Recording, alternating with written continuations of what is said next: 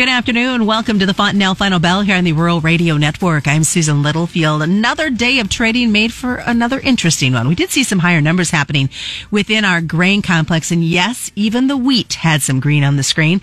But if we flip the page over to the livestock side, a lot of negativity, minus, of course, the, the higher numbers seen in the feeder cattle.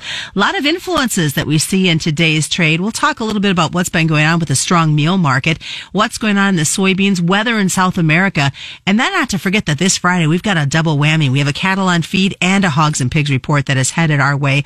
Lots of volatility as we head into this holiday feel of a market. Well, joining us to digest it all is Darren Frye. Of course, Darren is with Water Street Advisors. And like I mentioned, just another interesting day in this trade. Let's talk about these higher soybeans because one, and as you put it uh, before we started today's Fontanelle Final Bell, the soybeans really aren't ready to do any rollover yet. No, they're not. You know, we find that they're up 16 cents today, and I think the main reason is the meal won't break. We've seen a big move in meal as we've seen uh, oil shares, you know, be under pressure over the last couple weeks and people really out of position in meal, and that has propelled the bean higher because it's 81% of the bean when you crush it, along with weather that isn't quite wet enough in Argentina to get the trade scared. And we've done a lot of fund liquidation here over the last, you know, couple months. So we're not holding that sizable of a position in beans. We are in meal, but the trade doesn't seem to be concerned right now with the dryness that continues to persist in southern Brazil and Argentina. What do you see as that big push for the meal at this point? I know a lot of it was just um, unwinding people that were short, people were really bearish. I do think there's going to be an opportunity to be short, but this is one of those cases, just like we've seen in other markets, other years, where there's just no way this can rally, whatever this is. I've seen it in wheat before where it's so bearish and we're trading, you know, three or four dollars in wheat and it's going to go lower. And then all of a sudden you get a two dollar rally and nobody saw where it came from. And I think that's where technical analysis can come in because once the, the meal started getting above 420, something was wrong. I mean, it's going a lot higher and we've seen it get over 460, 465 area. But I think it was just people caught short out of position and eventually uh, we will have a nice short here in the meal market. We look at uh, export wise, and, and things have been pretty quiet, especially on a Tuesday. Yeah, you know, there's not much happening in the sales. That's the big problem with our corn market is, you know, we're 48% behind for, for this time of year, year to date, compared to last year on sales. We're 29% behind on inspections. And the big thing is China's not coming here for corn. In fact, uh, typically, they don't come here. They came here in 2020 and 21 as they are needing corn. But since Brazil's been approved, they've been getting stuff from there. And of course, they still have Ukraine they could pull from or other players in the world can pull from. And so we're just missing out on that. You know, bean exports are okay. Wheat exports are a little bit better than what we thought they'd be on Monday. But man, corn is just sucking tail fumes here and that's why corn has really some hard sledding ahead of it if we want to move the market higher. Especially as we watch what happens with the, with the planting progress in Argentina and Brazil and how this crop is going to do as we move forward. Yeah, so they're way behind, as you just said, and they are going to be planting the rest of that corn crop in Argentina between now and January 15th. The weather from January 1st to March 15th is going to be critical. If we see more moisture starting to leak into that area and then kind of feeds on itself and they get more moisture over some of those areas again, and you start having a little bit of topsoil moisture, then things are going to be kept, you know, moving in the right direction. But if we see the pattern that exists today press into the middle of January or the end of January, there's no doubt they're going to have a trend line yield that's well below 10 or 12% normal. And I, and I know our U.S. dollars having a big factor as well, playing on these export opportunities. Yeah, the U.S. dollar, you know, has been strong for a year, year and a half. It's been moving up. We've seen a nice break here lately. Uh, so from, yeah, 114, 115 area back down to 103. I do think the dollar is going to have a surge higher again, but it's trying to find its footing here. It's trying to have a tradable low in place. We just don't have it yet, although I think we're in the vicinity where that could take place from. So as that goes higher, that will put some pressure on our markets, especially those that need to be exported. Do you see some nervousness, or should there be some nervousness for U.S. trade because export numbers are down like they are? Well, I would think so. You know, it's um, we know the feed demand has been good, and we know the base has been running hot out west, and there's corn moving east to west. And we know ethanol has been good, but with the energy prices coming down, those margins have shrank. We know exports have never been good this year. And so I think the, the problem or the challenge for the American farmer who's still holding grain is the basis is, is weakening and he needs it to go the other way and he needs prices to stay up. And I don't think that's going to happen unless we really have a problem in Argentina. Otherwise, we're going to be in a declining market into our spring, April or May plantings here in the United States. Well, you talk about uh, the dollar. Let's talk about Japan and what type of role they played. Well, Japan overnight surprised the trade by raising their uh, yield on their 10 year and basically from 25 to 50 basis points. That strengthened their currency and that made the dollar go down. There is sensitivity there because, you know, they were the last economy that really had cheap money and they were not raising and now they are. And I think that shocked a lot of people, but it really affected outside markets and we saw some pretty big moves as a result of that. And that came out in the early AM hours here this morning. But now we're digesting it. Things are trying to return back to normal and we'll see what the dollar can do as we move forward in time. Definitely going to be interesting to see if that trend continues into these final trading days of uh, 2022.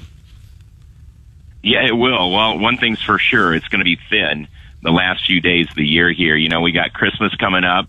We got a shortened week next week, and that always increases volatility when half the trade is out. All right. Well, stick around, folks. We do have a lot more coming up as we continue on this Tuesday. We come back. We'll talk a little bit more about what's happening in the, on the grain side of things before we flip the page and look at what's happening on the livestock. Definitely got that holiday feel underway. And don't forget two big reports coming out from a livestock perspective on Friday. It's the Fontanelle Final Bell on the Rural Radio Network.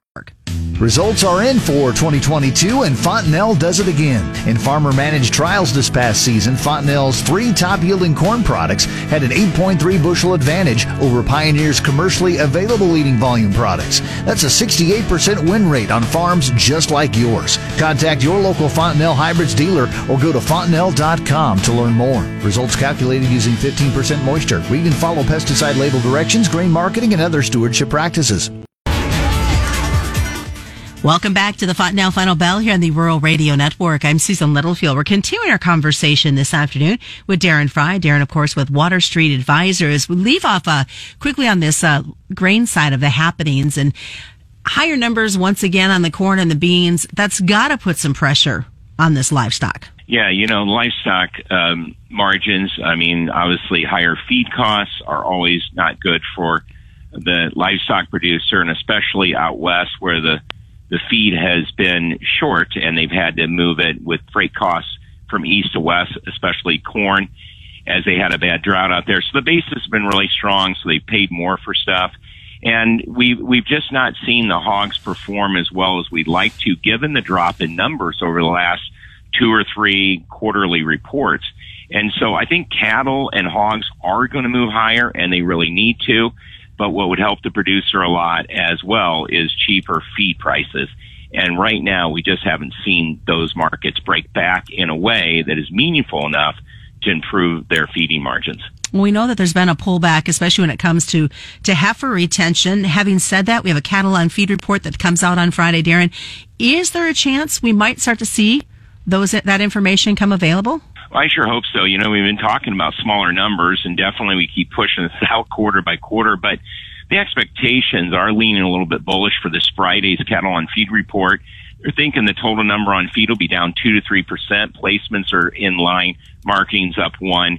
So you connect that with a really bad winter storm coming in, cold temps, uh, that freezing, snow, you know, all the, the conditions of a blizzard and we could see a, a faster uh, recovery here and a push out of this consolidation area where cattle have been in. So I am looking up. The charts look good.